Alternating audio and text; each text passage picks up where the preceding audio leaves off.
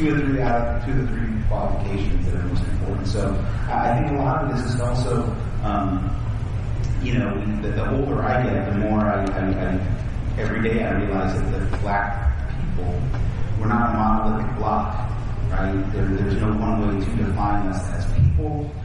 So how can we also define the art that inspires us, the music that inspires us, all those sort of things. But, but to me, um, you know, as a creator, and I'm honored to be up here with all these other creators, that to be a black comics creator means you gotta work a little extra hard, right? I mean, just to be taken seriously and just, you know, to not want to draw Barbie or, or you know, Black Barbie, you know, like that's the sort of stuff they are. Christy, Christy. Yeah, yeah, yeah. yeah. Uh, I don't know why I know that. okay.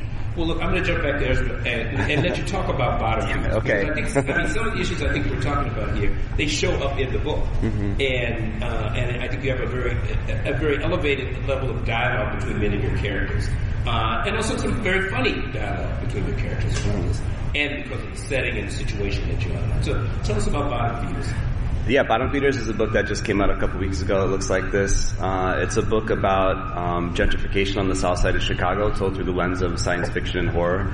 It's about these uh, two recent art school grads who moved to a fictitious neighborhood in South Chicago looking for cheap rent move into a building that is occupied by a parasitic symbiotic organism that lives within the walls. Uh, and as they slowly uncover the origin of this creature, um, the two main characters um, also put their relationship to test. But the the book is a metaphor for obviously on the surface it's about uh, gentrification, but it's also a metaphor for uh, cultural appropriation. So the monster in the building is a metaphor for um, black culture and hip hop culture as this thing that's drawing all these people to this thing. Uh, people that are motivated by not only monetizing it but also um, exploiting it for a cool cool factor or cool points. Um, so it discusses a lot of these things. Uh, and in uh, doing research for the book, it struck me how how many parallels there were between cultural appropriation, cultural appropriation and gentrification, which I, I, discovered follow the same arc, which is I, I, like had this whole system worked out, but it starts with um, someone uh, fears something, then they covet something, then they take it, then they nullify it, and then they abandon it. And those are the cycles that I that I outlined for gentrification. I found that they also work exactly well for culture, cultural appropriation. And recently, I was doing, I was reading back to Joseph Campbell's um, Hero's Journey uh, books, and I, I realized that that arc also follows the hero's journey. So like it just like this is totally off point, but like it totally illuminated this thing that like these white gentrifiers are following the hero's journey in their attempt to appropriate culture and appropriate like anything that belongs to people of color and black people specifically. So that's that's where I'm coming from. um, and, and Ebony, would you talk a little bit about Hot Comb and the things about it that you do in that book? Sure. Um, so Hot Comb is my debut um, comic, and it's a series of short stories that loosely revolve around black women's hair, and it deals with broader themes of family, place, and belonging uh, wrapped around the vestiges of racism and I would probably say classism as well. Um, and so it's a mix of fiction and creative nonfiction stories, and then um, parody hair product advertisements. And let's see. So the the first story is called Hot Comb, and it's about um, the story of my first perm. And I wrote about that because uh, for all the black women I see out there, you know that you remember your first perm if you ever got one, right? Because it's the one that burns the most. Um, and so uh, I wrote about that, and then I also wanted to explore some of the the pleasure and pain that goes along with our hair and how it's uh, been criminalized for pretty much since we uh, were forced over here. Um, and part of it's a celebration of how we've endured that, and then also uh, a critique, but not a not so direct. I try to do it indirectly with the stories that I tell, and then also with the the fun I've had I had with uh, making my hair my fake hair product advertisements. My um, my fake line is called Proline, um, and or Pinnacle, and um, so with that one. I when you know I'd spend time at a black hair salon when I was a kid and a teenager. Um, you know, there's a long wait period uh, usually, and so I would flip through uh, magazines like Ebony, Jet, Hype Hair, um, and you know covet the hairstyles I'd see.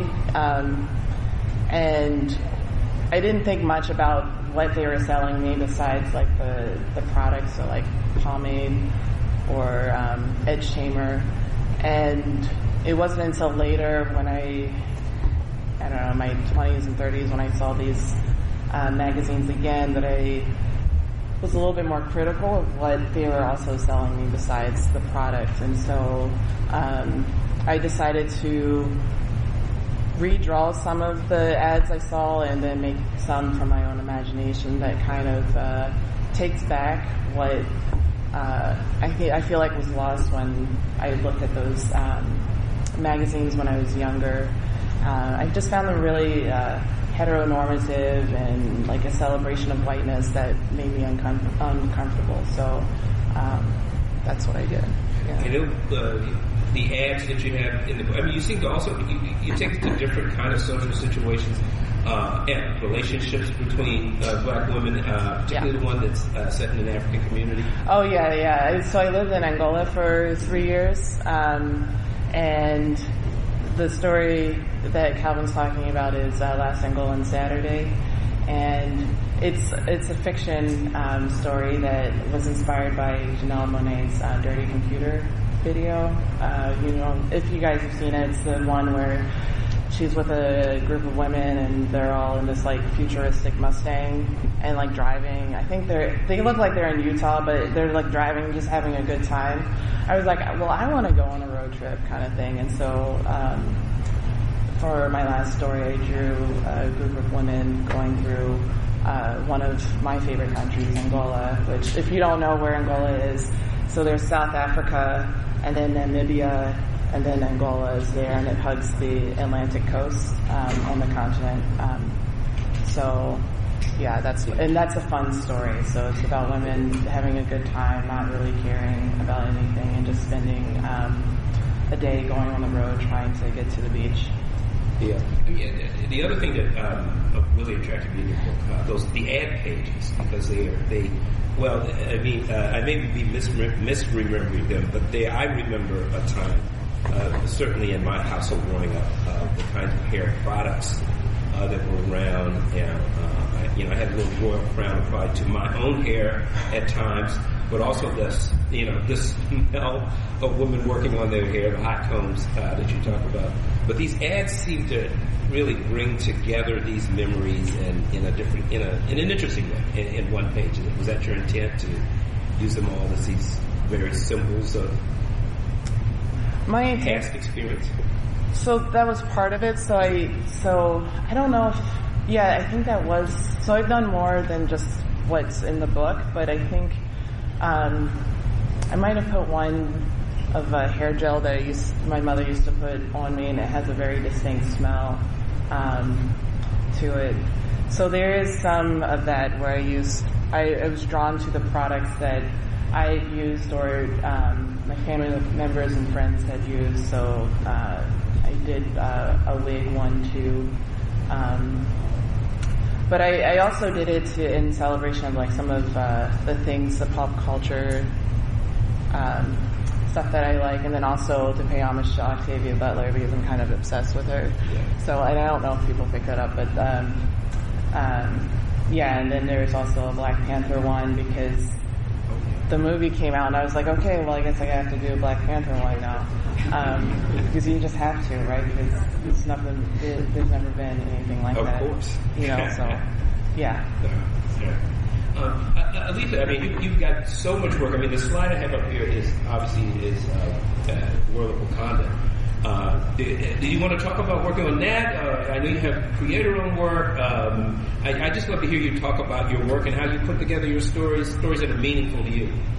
Oh I don't mind speaking on any of any of those topics Okay. at all. Uh, first, I will praise my mighty Marvel masters and thank them for the opportunity to work on Black Panther for the second time.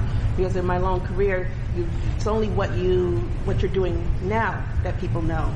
So before I couldn't live down Iron Man, and then for a long time you can't live down Batgirl. Well, now I can't live down this, and that's fine. That's perfectly fine. I'm so happy it caught on. So I'm glad to talk about that. Right. They made me work really hard. Oh my God, they tried to kill me. uh, comics people seem to have that experience no matter what they're working I know. We should, we should start turning them in for you know attempted murder. Maybe indicted. Sure. So, so uh, what was what was that process like? Uh, uh, obviously, structuring. Uh, very much about the Dora Milaje. Um, I've read some things about uh, you working on Black Panther in the past. I think with Christopher Priest, and you weren't too happy about some of the things. Well, no, I was, of course I'm happy to work on it. Don't, don't Oh, no, I didn't mean that. I just I didn't they mean were that you were to work on it. I didn't understand why we were drawing things. There they are. Okay, so you're his bodyguards. You're the ones that are going to, you know, beat people up who want to attack the king. But you are wearing short mini skirts and high heels. Who fights in mini skirts and high heels? I do not. I know what I'd look like if you roll down at the top, the would be gone. No. So I didn't understand the huge hair, this kind of look that if you're going to draw a black woman, she has to be highly sensualized, she has to be sexualized, she has to be presented as, as if she can't be beautiful unless she's half naked. And I saw that again when Black Panther was like the really big Black Panther book drawn by um, Brian Stelfreeze. Again, they, here you're presenting these women, these bodyguards. Yes, they're supposed to be his harem. I realized that from reading the script. So I'm like, what? You're supposed to sleep with these women too? well, they should draw naughty parts then, but no, it's Marvel. We can't. So here we go again. But look, look that scene when he, when she's rescuing these women and she's getting in trouble. What is she wearing? A metal bra top and like the Princess Leia outfit. I'm like, am I supposed to draw them wearing this stuff in my series? It's like, no, we have to put sensible clothes on these women. We have to make people take them seriously. They will never be fighting in high heels as long as I'm drawing them. And I will not draw a single halter top on any one of them. And believe me, I understand the whole thing about hair. I went everything from the hot comb with the holding the ears down. Yeah. you know, don't burn me, please, please. To I am not drawing them all with perms in Wakanda. That's not happening. There's someone's going to celebrate what it actually looks like. Because believe me, when I'm dead, my it will say, "When you find my body, perm my hair." Do not lay me down like that. no, I can't do it. I can't do. I know there's a lot of natural ladies. I lost for all kinds of hair. I, I have to hold on to that. The colonizers have done that to me. so yeah, I wanted to make those changes for the book, just to be able to, you know, this is not right. And they only let me make them because, you know, as you say, the process. There's no creative process. It's a lead to get it done. Jesus Christ. No. Are you finished yet? hurry, hurry. Okay. Yes, but so they didn't really notice what I was doing. They didn't notice the array that the things I was creating, and I don't think they would have noticed because you're working for. I'm trying to find a nice way to say it. But you're working for. Uh, uh, mhm. Man. Yeah, that's a nice way. to date myself. And, and we know that what the, understand what, what the man looks ago. like, and they will not understand our plight, our problems. They will not understand it. Even getting to see Black Panther with the crew, with the Marvel crew, it wasn't as well received. So they're saying like, "Oh yes, that was a very good movie. Yes, this should do well." And then I saw it in the movie theater with people, with my brother, and watched tears roll down his face and watch people gasp and feel that thing, that thing. It's like we drew this whole scene and it, Wakanda looks like what you've drawn. And you're crying because this is the world you wish you could be in. This is the world you wish was real and they cannot see that. So I think that's why I got away with a lot of stuff because they didn't realize what I was doing. That's always been a strategy.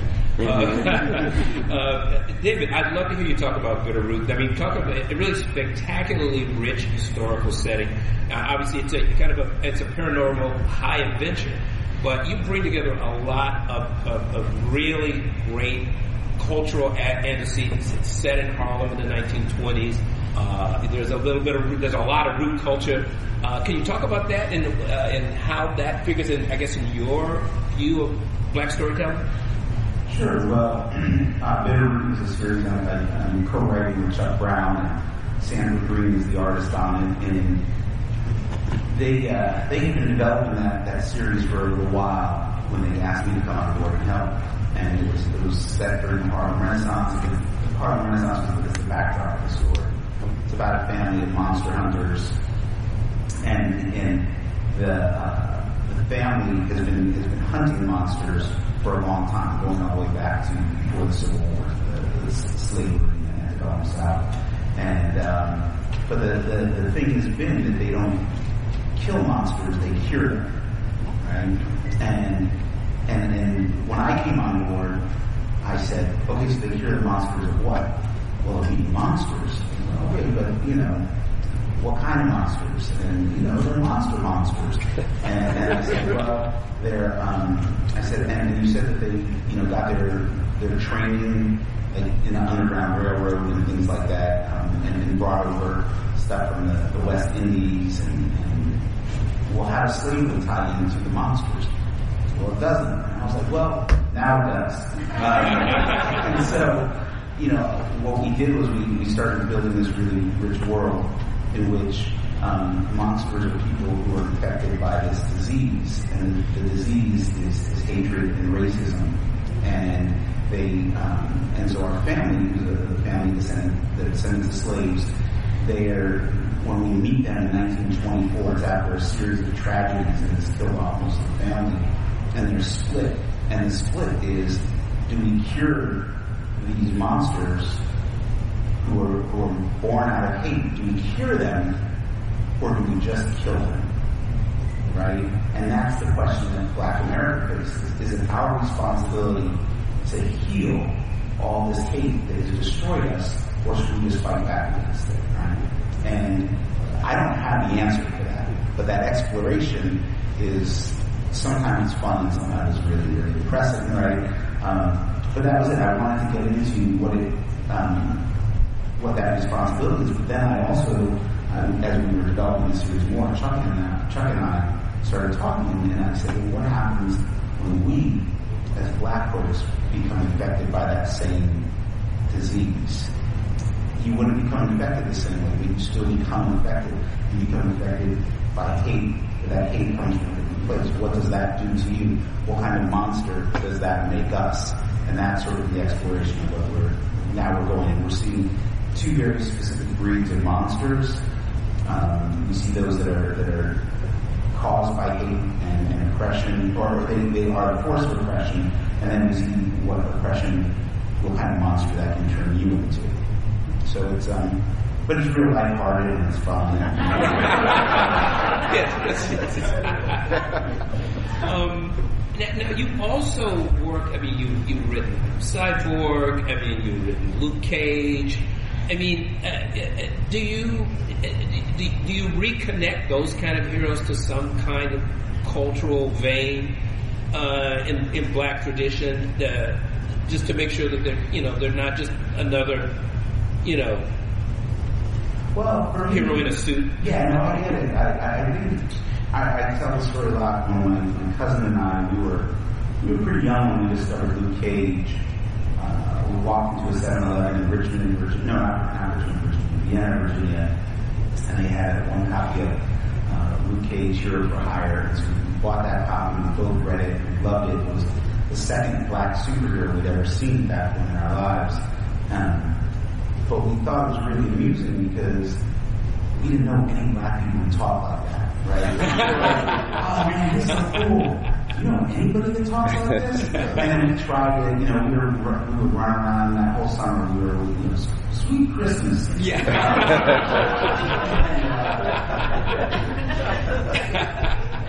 and I, I, you know, and so we were probably six or seven at the time when we discovered this character. But I, it always stuck with me that I felt like, this this doesn't feel like black folks that I know, people in my family.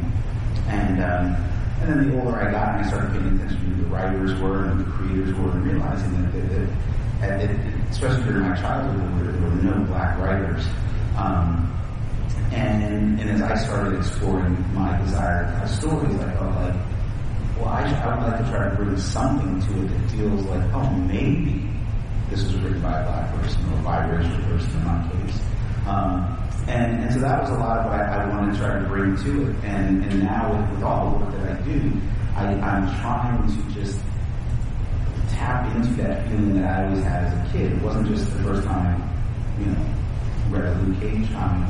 That, that feeling of always feeling like, well, this isn't really meant for me.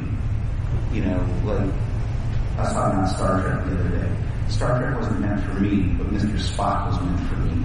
You know, like you get these little bits and pieces, like they they they, um, they appease us, they they um, pacify us, they give us just a little bit to make us feel better in the moment and, and not um, not demand more. And and and I know you know this is sort of what Alitha was talking about with horrible comments. Like, no, no, we should be doing more. You know, why why is why are these characters dressed this way? Why do you have them talking this way?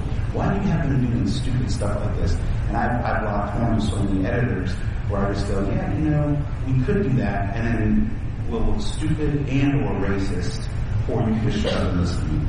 you know, and, and there's always big fights. So.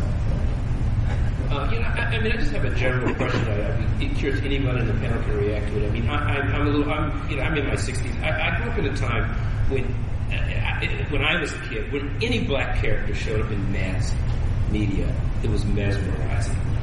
I mean, absolutely, you know, people gather around the screen. Um, uh, uh, whether it was TV, uh, like I said, I remember when Black Panther first showed up. Uh, it was sort of dazzling. Um, but I mean, the world has moved. I mean, there are a variety of ways to encounter uh, black representation in the media, and books, and, and I'm curious now how how has that affected your work? I mean, do you have more freedom now? Um, uh, it sounds like you're still uh, up against uh, issues. Um, is this a meaningful question to anyone? Yeah, I could jump in. I would say that um, my life changed after Get Out came out uh, because suddenly the gatekeepers realized that there was a market for weird black shit, Yeah. and that was the stuff I was making. But I, my last book, Upgrade Soul, I worked on it for 15 years, and every few years I would hit a milestone and pitch it to publishers. It's a book about an elderly mixed race couple and their disfigured clones, and on the surface. Every editor, every gatekeeper on the planet would read the pitch and be like, nobody's ever going to want to read this. And I faced that for 15 years. And then when Get Out came out, and Black Panther came out, and people are like, oh shit, like people might actually pay money to see something that doesn't star a 30 year old muscle bound white dude punching people to solve problems.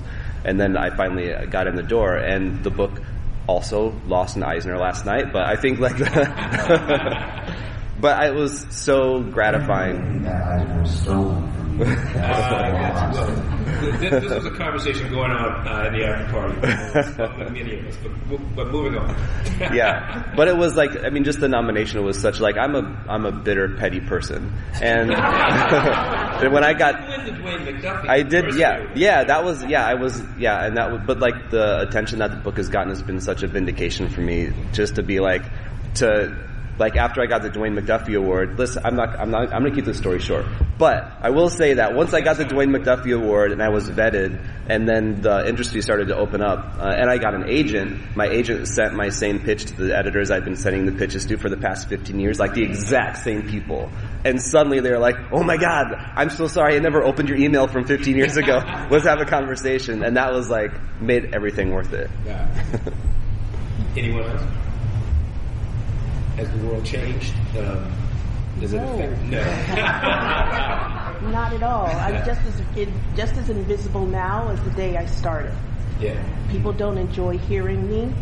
I think I'm force fed to people in certain situations, so they catch up later. Like Black Panther did win an Eisner last year. I was in New York teaching. I woke up to a sort of Christmas morning thing going on, like, oh, it won? Oh, okay, I'm glad I did write that little speech that they were forcing me to write. My God. But it wasn't something that I expected. I expect to work until the day I die. And if I've done that, it's a life well spent. And if I can bring other women and bring other, make it comfortable for other people, I'll fight as long as I can so that you all don't have to fight as hard. And I notice no one's fighting as hard, which is great. I hear your story and your story, and it's like it's exactly what I wish I could have heard as a child and exactly what was missing. It wasn't there. So no matter if I'm totally and entirely forgotten, that's okay. because it doesn't exist in that way anymore. But for me, it starts all over. I'm reaching and I'm looking, going, okay, it's 20 years now. This is my first time at this show. This is the first time ever being invited to this show. And at this point, I almost ask, why did you invite me to this show? I should have been home working because I have pages due on Monday that we really do Friday. Ooh, I'm in a lot of trouble. I can't even tell you. Editors are sitting there looking. She's tweeting about FedEx. working. Yeah, there's another issue going on. Yes, I know. Just read, read my tweets, you'll see. And I don't tweet about anything, but it's the same invisibility that I'm constantly fighting. It's like, okay, now have I reached the mountaintop? No, it's still uphill. It's still still moving uphill, and I don't think I ever finish that fight. But at least what I'm hearing is that everyone else they don't they don't even start with that. I'm hearing start with creativity. You you know no one has ever asked me, hey Alitha, what you want to work on? No, this time never have I heard those words ever, not once. They choose the books I will work on. They tell me this is what you're doing next. It's not even I can't even turn it down because if I turn it down, I might not work again. You're only as good as your next book you know, what you, when your book is done, you're fired, you're done, you have no job. So that's the scary reality. I balance on that edge and I'm going, I gotta feed my kid. I can't say no and I can't stop. Yeah. Um, well, I, I, I, want to get some questions from the audience, so get ready because I'm going to put you on the spot here. But and I have a, another question. The economic system, the the the, uh, uh, the retail channels, how comics are published uh, we, are we're seeing a change in that, a dramatic change. Both, uh, as I said earlier, the impact of the book trade on the traditional comics industry, uh, uh as well as social social media, and of course, crowdfunding um, uh, and self-publishing. Um, you know, Ebony and Ezra, you guys are you're in the book. Well, you you you've published books as opposed to maybe some of the more traditional ways that the comics industry published. Uh, David, I know you have a new crowdfunding venture, and I apologize because I forgot the name of it. Solid Comix yeah. with an X.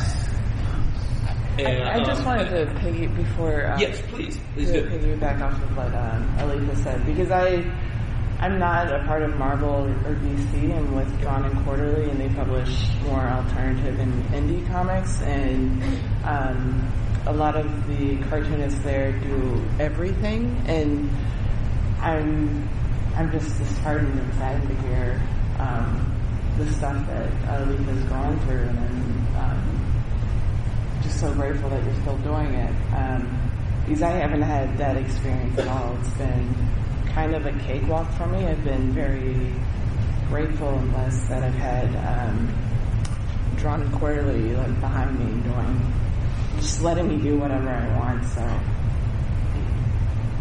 well, that's kind of what I'm talking about. There's a traditional industry of, of, of, of company-owned uh, licensed characters that work for hired gigs. Uh, the, book trade, which I'm really more of a part of, uh, where obviously authors own their own copyrights. Uh, you, you, have agents. Uh, you know, you, you move from project to project. Uh, and David, you, you, I mean, you kind of worked in both, haven't you? you obviously, you worked in the traditional comic book industry. Um, and in the book trade at all? Yeah, I'm I'm, um, I have an original graphic novel out through 10 which is division sure. yeah. and working on the follow-up to that book. And Worked with pretty much every major publisher. And I think that, um, you know, there's, there's pros and cons to, to both. When you're working for any publisher, when, when someone else is writing the check to you, um, especially if you're working on existing IP, whether it's, you know, something DC or Marvel or Dynamite on down the line, you know, you're essentially a sharecropper you know, they're giving you the tools and the, the, the feed to plant the seed, all that sort of stuff. You don't own any of it. You're getting a little bit of, if you're lucky, you make some money. But I, I mean, I know, I have an inkling how hard Alitha works. We, you know, we work together, and I'm, I know how not easy to work, so I try to use it. um, but uh, I, I also know that, you know, I started my own self-publishing company uh, earlier this year, and this is technically my second self-publishing company because I was doing that back in the 90s. That's, that's how I got started. Um, and part of that was because I wanted to control my own destiny in some capacity. I didn't want to have to answer to anybody. I didn't want to have to, but what Ezra was doing with Upgrade Soul, um, pitch something to somebody who doesn't get it. You know, if you're working in the book trade world, the, the, the graphic novel world, um, outside publishers, and you're having to pitch to, to editors at, at these big houses, and some of them are like young enough to be, in my case, young enough to be my, my child, and they just don't get stuff. And um, and, and I, I realized, oh well, I also pay attention to what sales figures look like, both in the book world and the comics world, and, and realizing, yeah, I could I could move this many units myself. Um, it might take me a little bit longer to sell them than it would a big publisher, but like in comics, you, you take a company like Marvel, you do a book for Marvel, if it doesn't, if it's not a big hit, then it gets canceled, and the trade paperback comes out when it's they print a certain number based on orders, and when it's done, it's done, and it's never going to get a chance to live on again. Even if, say, somewhere down the road, someone discovers it and really loves it, Marvel doesn't care. That's just a blip on their radar. You put years of your life into this project. It's never going to get seen again, and so you know what are you going to do? Whereas if you create your own product, you create your own projects, you can nurse it, you can cultivate it for as long as you want, you can keep it in print as long as you want, and and there's nobody ever saying stupid things to you. You know, like I once had an editor say to me, um, I don't get, so why do the white supremacists, why do they hate the black people? I don't, could you explain that to me? I, I, seriously, an editor said that to me, and I said, no, that is not my job. And if you don't know that at this point, how you got this job, sorry, you're not do you know how to read? Do you know how to tie your shoes? It was, it was an ugly conversation, but I realized, like, because I never thought, as a grown man, someone would ever ask me anything that stupid. someone in the professional world, right? That's um. Anyway, I was about to make a really crash joke, but I won't. Um, the point is, is that that um, there's depending on who you are, what your background is, there's always going to be someone who's looking at you, sort of looking down and knows that you thinking that they're they're superior in some capacity, that they know more than you do. And, you know, was like you take Alitha, and I'm going to, you know, put you on blast for a second. um, you know, it's, I think Alitha is, is um, no, this is all beautiful stuff. Um, I think that Alitha is, it, it's unfortunate in that she's been in the industry for a very long time and not getting the recognition during that time, but her efforts show you don't see it all the time, but there's there are younger people coming up who talk to me about you, right? And it's like there's there's people in the trenches. Jimmie Robinson, who I was talking to yesterday, there's people of color, there's women, there's there's LGBTQ folks who've been in this industry for something like 20, 30 years sometimes. And if you've been coming to these shows long enough, you know that there was there was far fewer of us 15, 20 years ago. Like everybody in this room 20 years ago, this was it for the entire Comic Con, right? This is all the black folks. And we, we walked past each other. We didn't want to call attention to each other. And there was, there was very women here. And, and that, so in that regard, things have changed. Sometimes it's difficult to see those changes, especially if you're part of the change as it's happening. Now, there's other younger people coming in who's like, you know, if they're having problems with an editor, they can call me, and I can say, okay, this is how you deal with this particular editor. Oh, wait a second, I know this person going on. Calling up, tell them, you know, stop writing so hard. You know, there's, there's, there's, I'm actually mentoring people right now. When I was coming up, there weren't really that many mentors out there. And, and so, yes and no, change happens, and, and I think that it's difficult when you're in it to see the accomplishments you know. But when Alitha and I were working together, there was a lot of people like, yo, you know Martinez? I'm like, yeah. You know? I don't know who they've been talking about, but I do see with, with people like you, Brooke, and what you're saying and the things you say. Those are the things that that was that kind of conversation they were not going to hear. So sorry. So now that I actually hear it, when I'm listening to other people, other creators, it's like, wait a minute, you have a voice and they hear you. Yeah. That is what makes me glad. I don't really, you know, I do. I would love. I publish my own work too, but I make my son press the books at home. We do it all together before shows. Yes, that poor child. He's down there. and he's bitter and mean. but that's how we have to do it to get our to be able to be heard. Because still, an editor will not ask me, you know, hey, can I read your story? No, that won't happen for me, but it happens for you. And I enjoyed hearing that because I know I know how that really started. Don't worry, I do appreciate the fact that certain aspects I appreciate, but in others, like, you know, just being able, people of color being creative, women being creative and being heard, that's amazing because that did not happen when I started. Well, I do think that there are platforms uh, evolving now uh, through technology that it, it, it, give artists an option. But I want to ask the, I want to see if there's questions in the audience. So, come on, don't be shy. You got great people up here. Uh, you got to have questions right down front. Let's hear it.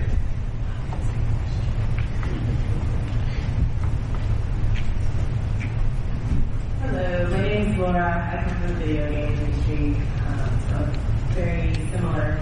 Um, I'd love to hear your thoughts around things that we also face in a very similar industry um, around mentorship and creating the pipeline for future generations. Um, what are your thoughts around, there's what, you talked about 20 years ago, there was maybe a fraction. But what I noticed in the gaming side, and I'm wondering if it's similar on the narrative and comic side, um, is that institutionalizing um, organizations or structures to help educate and teach the kids that are in the communities how to get into this industry so that they can foster and they can grow and that when we look back, I, when I look back 20 years, because it's already been 30 years, I started in the 90s, um, you know, I'm still like one of the few high ranking directors, GMs of the studio when I look at the video game industry, I look at you all still saying the same stories the, in the comic industry. So how do you change this moving forward? Well, for me, part of it was I was, um, know, I teach part time too. I teach at Portland State University, uh, and and uh, part of the reason I started my own company was because I was every time I would try to get an artist, get Marvel or DC to hire an artist, I wanted to work with them to do it, and, and so I decided, well, I'm going to start my own publishing company. I'm going to do what I want to do, my, my own little projects. I'm not publishing anything written by anyone other than myself, right? But I started creating smaller projects and showing other people, yeah, this is, it's this easy. It's never been easier to do your own thing. And so I'm, I'm going to start a company that is empowering myself. It's showing other people how to empower themselves. You know, you don't need these big companies anymore. Those, those, we live in a really crazy time, you know, crowdfunding and things like that have made it possible to eliminate all these other things. The hustles are really, really difficult. If they don't want to exploit you, just exploit yourself. And it feels better. Feels better when you are, when you're working really hard for yourself. And, and some people aren't cut out for it. Um, and, and then you turn around and you find ways to feed that back into whatever community you have, where you come from, or you just, you know, you take the time to answer the emails, or you, you know, uh, I'm working with the Urban League right now. We're trying to put together a workshop back home, and, and when they came to me, I said, look, you know, I live in Portland, which is a, you know, pretty white city, and like it, it, it's so white that most people in league are white. like you go to and a lot of white. And, and I said, I'll, I'll do this comics workshop with you guys, but I said, like there are going to be some black kids there. There are going to be some brown kids there. I'm not. I'm not teaching a free comics workshop to a bunch of you know privileged kids. Just not going to do it. And and now I would teach a workshop to white kids. I don't have a problem with that. But this is the urban and I'm, I'm trying to cultivate with a certain demographic, a certain you know, um, certain. I'm, I'm trying to connect with myself at 12 years old, at 10 years old, and that's it. I think that that we're still figuring out so much, and they don't want us in there. You know, they, they could get away, and as Ezra said, get out and Black Panther and, even Creed and a handful of other movies have really changed the game. But our role in the game has always been how do we make them more money. As long as they can make money off of what we're doing, they're fine with us.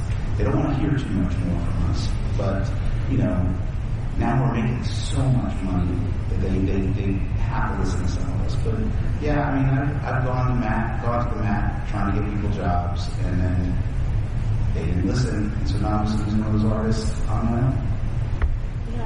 To speak a little, just a moment on that. The U.S. State Department actually started a program that I've worked with last year, and they send me to areas in the world like Algiers and Spain to talk about comics and bring that to people who would be you know, disadvantaged. I lived outside the United States for a while, so come, I didn't know comic books existed, and I got to speak to Hondurans, like where my family's roots are from, and speak to them about comics and show them that there is a way to do this in a way that you, this is a job, because mostly immigrant communities, drawing is considered pachinko. It's not something that will make money. Yeah, this is like some, this is a game, it's a joke.